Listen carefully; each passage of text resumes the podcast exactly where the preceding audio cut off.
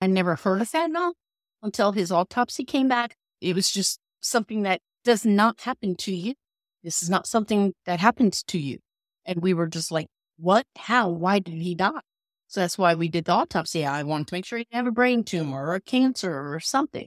So when it came back that that's what it was, that's when I started getting on the internet, looking up something, found all these groups and realizing, oh, wow, this is a pandemic. This is real.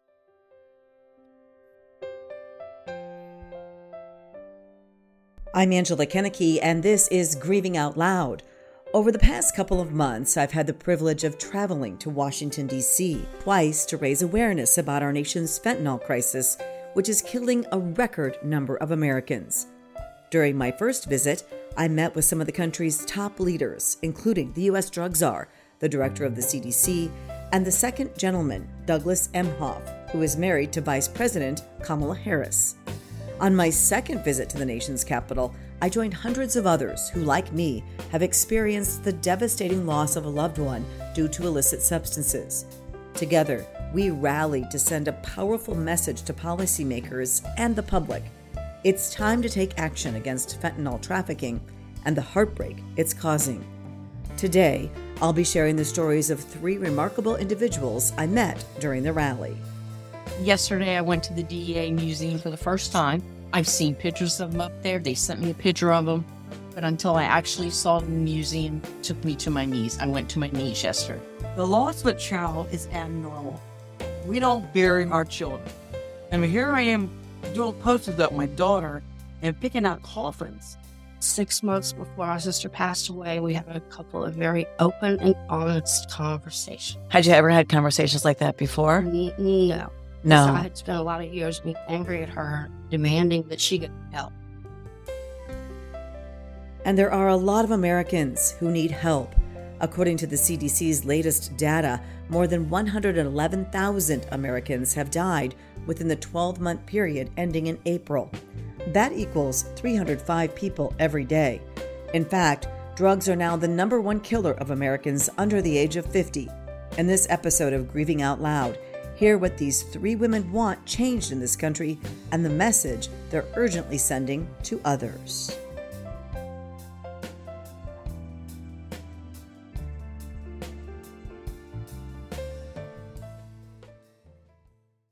Sharon, thank you so much for joining me here at the Lost Voices of Fentanyl rally in Washington, D.C. You may hear some background noise while we talk because we're in a very busy, crowded hotel where all of these parents are gathering.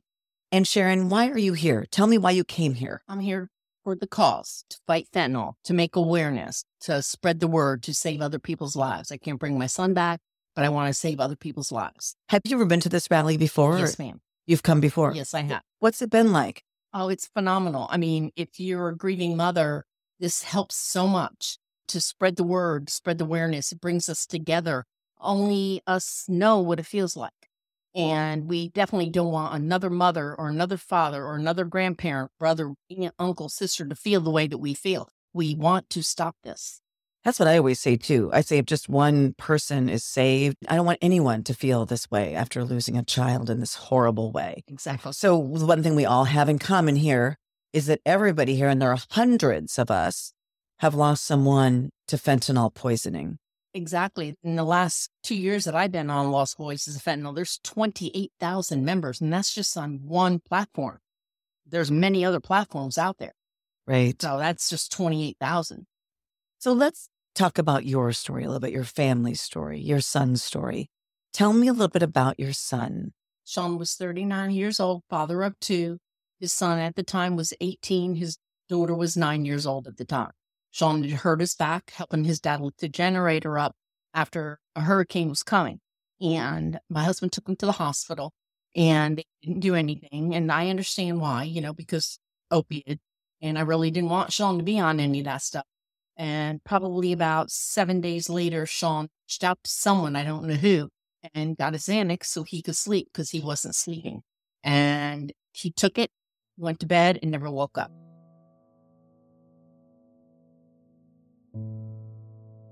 Sharon says her son's autopsy revealed that Sean died from fentanyl and heroin. It turns out that the pill Sean ingested wasn't actually Xanax. Sadly, this is becoming all too common of a story. As Emily's Hope has reported in our news headlines, the U.S. Drug Enforcement Administration has issued a stark nationwide warning about the surge in deaths linked to counterfeit prescription pills laced with fentanyl. DEA lab analysis found that in 2022, six out of every 10 fentanyl laced fake prescription pills contained potentially deadly doses. You can check out the latest news stories surrounding substance use disorder, America's drug crisis, and the government's response by heading over to our website, emily'shope.charity. We did have an autopsy done because we had no idea what he would have died from because he wasn't doing any drugs. So we were just in shock. Did he have a history of using substances or was this a unusual situation? Well, Sean did do marijuana, but he didn't do any hard drugs. So he had been in pain He was in severe pain and reached out. and he must have reached out to somebody. We just don't know who that person was.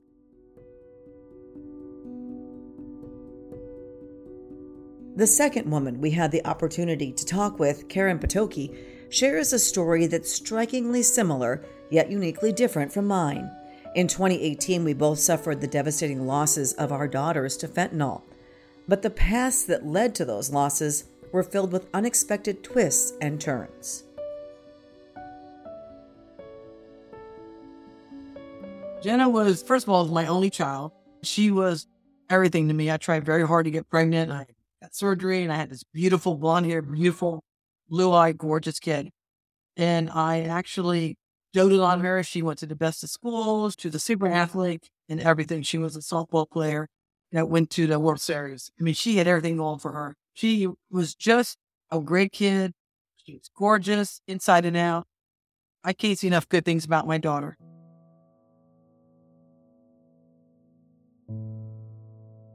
However, in 2015, Jenna, a mother of three boys, faced a life altering moment when she nearly died in a car crash. Unlike our first interview, doctors did prescribe her the prescription painkiller oxycodone. This marked the beginning of the 25 year old's three year battle with substance use disorder. I'm sure she was in a lot of pain, right? She was never slept in the bed again, slept on the floor. So do you um, think she needed the opioids? She didn't know anything different. I didn't know anything different. You have to understand when you're living your everyday lives, you're going to work, you're doing your thing. She had children. I'm trying to help her with these children. And we're living our everyday lives. And all of a sudden, she gets this horrific car wreck. They put her on these opiates. Well, they go, yeah, that's painkiller. My kid's suffering. You know, what do you think? I can be honest with you. The day that I got the phone call that Jenna died, I never even heard of Narcan. I never heard of fentanyl. I never heard of anything. I was in my la la bubble land. I worked full time in technology, had a great job, I had a beautiful home. She went to private school, everyday middle class family. Right. So she's in this horrible accident Yes. about three years before she died. Yes. And she becomes addicted to opioids. And then yeah. did you know, did she move on to other substances? She got addicted to opioid, and when they stopped giving them to her, I didn't know anything. Do you understand, You knew nothing I, knew nothing. before her death? Very little, I'll tell you about that. Probably about two months before she died, she came to me. I think she got a scare. I think she got a slight overdose, and she was scared. She came to me and says, "Mom, I want heroin." I almost dropped to the floor because first of all, I never thought in a million years my daughter would be on heroin. I mean, come on, it's a shock. I immediately called her father because I'm not married to her father now. And I said, we need to get our daughter help. She's on heroin. He goes, you got to be kidding me. I said, I'm not kidding you. I knew she was acting differently, but I thought it was because of the pain. I thought it was because of the opiate. Karen's response was swift. She wasted no time in arranging for her daughter's admission to a detox program. She was confident and hopeful it would work. Yet, just three weeks after her daughter returned home, Karen received the worst phone call of her life. I got the four o'clock a.m. phone call saying you have no pulse, you're conscious on the way to hospital, go to hospital. The worst phone call mother could ever get or father. On the way to the hospital, no one said a word. And I knew in my heart she was gone. And she was. She had died instantly. And so when I got to the hospital, when the police shuffled me into the family room, I knew in my heart, Father of Jenna, I just looked at him. I said, Jenna's gone. He goes, How can you say that? I said, Because why are we with her? Be with her. You know, take a flight to her. I said, she's gone. And the funny thing about it is, it doesn't register until they walk in with grieving heavily and they bring in a grief counselor and they look at you and go, We tried everything. Tried everything we could try to keep her alive. She's gone. And my ex husband, the father, I never heard a man scream so loud. Scream out her name, fall to the ground, what I had a witness. I get that man off the ground. He saw his baby girl there. It's hard to accept. How do we accept something like this, you know? You have to. I think I'm going to help my daughter. I'm going to put her in detox. She's going to come out. She's going to be fine. The world's going to be rosy. And she did come out. She did come out detox. Three weeks later, she was dead. On her Facebook page, 48 hours before she died, you can go right on and look at it. Jennifer, go look at it. She's saying, I've never been more happy in my life. I got my life together. I got my boys. Everything's wonderful. I'm completely sober. 48 hours later, she was dead. And what did you learn caused her death? Fentanyl. 100% fentanyl. Have you lost a loved one to overdose or fentanyl poisoning? I'd like to invite you to share their story on our new Emily's Hope Memorial website called More Than Just a Number. They were our children, siblings, cousins, husbands, wives, aunts, uncles, and friends. So much more than just a number. You can submit a memorial today on morethanjustanumber.org.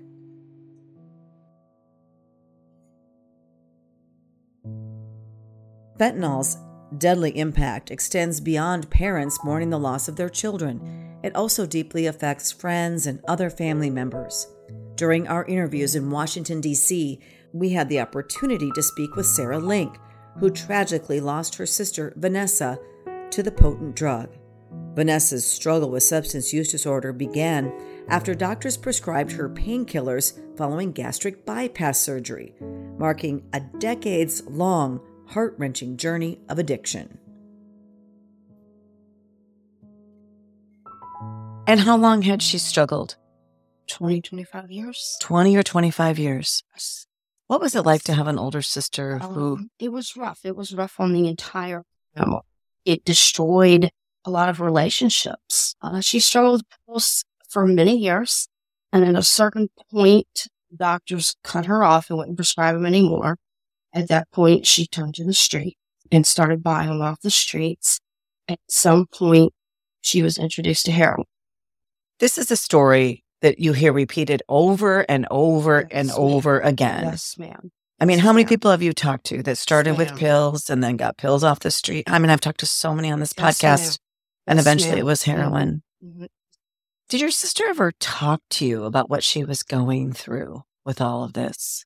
Six months before our sister passed away, we had a couple of very open and honest conversations. Had you ever had conversations like that before? No.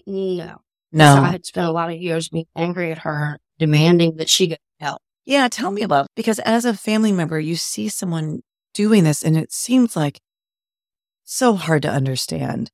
And you're trying everything to get him to stop. Tell me about your anger. Um, I was angry with sister for many years. I didn't realize how angry I was. And the moment that she died, every anger left. Only way I know how to describe it. I no longer had any anger towards her for anything. At that point, started learning a lot more about addiction, trying to understand how someone feels when they're going through that. Because I never had a chance to tell her it was okay that I loved her just the way she was. Of course, you loved your sister, and I'm sure she knew that, right? A part of her knew it. But I can see, even with my own children, you know, they were angry with their sister mm-hmm. because she was causing a lot of turmoil in the family. You know, and as a sibling, you kind of then you live with that guilt after they die for being angry, right? Yes.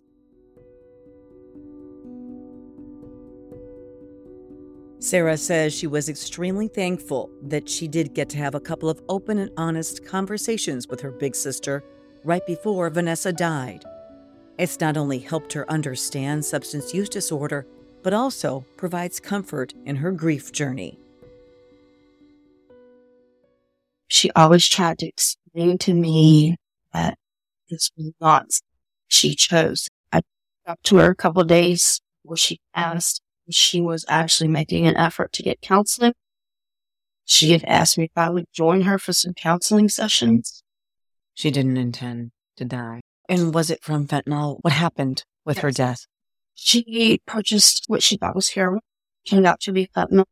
She was found in her bathroom by her husband. Besides her husband, Vanessa also left behind children. In fact, all three of the people we interviewed for this podcast had one thing in common their loved ones who passed away left behind children. Jenna had three kids, and Sean, two. Sean was loving. He loved his kids very much. He was a funny kind of guy. You know, he could be mad at you one minute and happy the next minute. He was a really good, kind guy. He adored his children very much. And his children, how are they doing? They are handling the best they could. His son started college two weeks before Sean died, and his son went back to college the very next day. He did not go to bed that night. He went into class the next morning. The teacher thought he had been out partying all night because he looked pretty rough. And my grandson said, My dad died last night. He said, I stayed up all night doing your homework and I'm in your class today. He finished in three and a half year, a four year degree. He just put his grief into his college, graduated magna cum laude. He works for the Department of Forensic. His daughter, not so much. She was nine at the time. I'm trying to give her all the help that I can give them. Yeah, I think a lot of times people don't think about the children left behind in this horrible epidemic that we're in. And I hope that they see what I'm doing and that's an impact on them. And I still live in them all the time. I have banners in my front yard. I have signs in my front yard. I post it all the time and I keep telling them, don't take a pill or don't take any drugs. Don't take anything from anybody. And, you know, that's all I can do is just keep educating them. And that's what I'm trying to do. At Emily's Hope, we believe education is key. That's why we've pioneered a K 12 substance use prevention curriculum. Our aim is to empower the next generation to make healthy choices through comprehensive, evidence based, and age appropriate content. You can find out more information about the program by heading to our website, emily'shopeedu.org. We've also put the details in this podcast show notes. For Karen, she also believes education is the cornerstone in preventing more senseless drug deaths, and that's why she's been open and honest with her grandchildren. I never shielded from them how what happened to her because I don't want to happen to them. So I was very open. But you worry. I worry every day about this kid. I don't think I can make it to a medal. And I've talked to a mother today that, that her she goes, my son's up there and my grandson up. I'll think myself. That'd be the end of me. It really would be. I couldn't go through and bearing another child. I feel the same way. Unfortunately, one of the women we interviewed is living with that heartbreaking reality. Sharon lost not only her son Sean to fentanyl poisoning, but her other son died from a heart attack last year. How old was your other son? 46. So you've lost two children, lost My only two children. your only two kids. but I know that they're in Jesus' hands. I know they're in a better place. I know they're not hurting anymore. And I know this is my mission. I know this is what I'm here for. I feel strongly that that's my mission as well. So we're kindred spirits that Yes, way. ma'am. But I do think that the death of a child can really rock your faith. I mean, it can really challenge It- it things. can, but you have to be very faithful. I don't want to go into my history, but I've lost a lot of people before that. Mother, brother, sister, father, five aunts and uncles, all within a couple of years. So my faith, you know, was tested many years ago. And I just, okay, I know I'm going to die too. Just don't know when, don't know how. So you are pretty much an expert in grief, having lived it. I don't want to do it anymore, but yes. Mm. Yes. We have a lot of people listen to this podcast. Maybe they just lost someone six months ago, three weeks ago. What advice do you have for other moms, dads, grandparents? First of all, they have to reach out to another grieving parent. That's the only you cannot reach out to a friend that has not lost a child. You have to reach out to another grieving parent because only us grieving parents know what the next phase is. There's many phases to grief, you know, and only us grieving people know it. And I did have a couple people before me that grieved their children.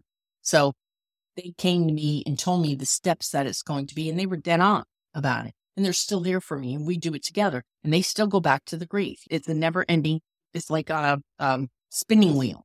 It almost feels like it's your responsibility as a parent who's lost someone when you see another parent lose a child, however they lost that child, doesn't matter if it was from fentanyl or, something else. I had parents show up right after Emily mm-hmm. died who'd lost someone. And some of my were just acquaintances, or I was introduced to them through someone else, but they all showed up, right? And they all were so sympathetic and just were very understanding. And I think they gave me some hope. I had one mom who was about 13 years out, and she said, Life will be beautiful and rich again, but it takes time. It does. It takes a lot of time. Are you finding life is beautiful again? Oh yeah, I am. I mean, today I went to the zoo. I took what was in this weekend. I said we're going to go do something fun. I'm going to go laugh. I'm going to have a little bit of fun. So it's not all serious about No. fentanyl and No, all the not all problem and the death and the And I have my grandkids, and I love my grandkids, and I do things with them. I have my job. Thank God for my job. You know, my job. I get up every day and go to work, and I love my job. So you know, I throw my stuff into that. My job is helping other people go through their grief because I'm a state sale liquidator. So I help them get rid of their family's items. And I did that because I lost many family members. So I turned my grief into helping others grief. well, that's really wonderful. And I always tell them, it doesn't love you. Items don't love you. It's just stuff, right? It's stuff. It doesn't Yeah. love you. But it's interesting that you're able to use your own perspective from loss mm-hmm. and you're doing your daily Yes. work that way. That's what I do. Sharon, Sarah, and Karen also stress that sharing their loved ones' stories and advocating for change have been instrumental in their personal grief journeys, allowing them to discover purpose in their pain. I wanted something for Jenna that she died and to my remember my child. And all these angel parents are the same way. They want justice and they want their kid remembered. And there's not one angel parent I can talk to that won't tell you they want their kid remembered and they want justice for. That justice can come in many different forms. Maybe it's a prison sentence for those responsible for dealing the deadly drug, or a new law focused on fentanyl trafficking. But what truly united the hundreds of us at the DC rally was our shared goal to put an end to the deadliest drug crisis in U.S. history. You know, there's going to be this rally, and this rally will happen and it will be over, and everyone will go back to all the places they came from. Do you think that we're going to make a difference, or how long is it going to take? Oh, I think it's going to be ongoing forever. I don't think it's ever going to stop. Because if it's not this, it's going to be something else. I don't think fentanyl is going to ever go away. No, that's like the cat's out of the bag. Yeah, how do you put it not back gonna Ever in? go away? It may subside some, but I don't think it's ever going to go away. And so I think what we're trying to do is leave a legacy for our kids and stuff, and to just to make awareness. Right. We have to educate. We have to do that. That's what it's about. How do you honor Sean today? What do you do in his memory?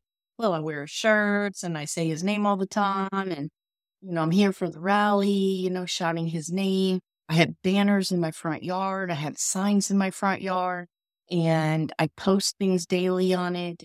You know, after the rally, we're not going to stop. We're going to go back home and we're going to make plans for next year's rally. Each year is a little bit different, and we're going to learn from each year what not to do and what to do, and go back and make it better and better and bigger for each year coming. So it doesn't stop. Work continues full speed ahead.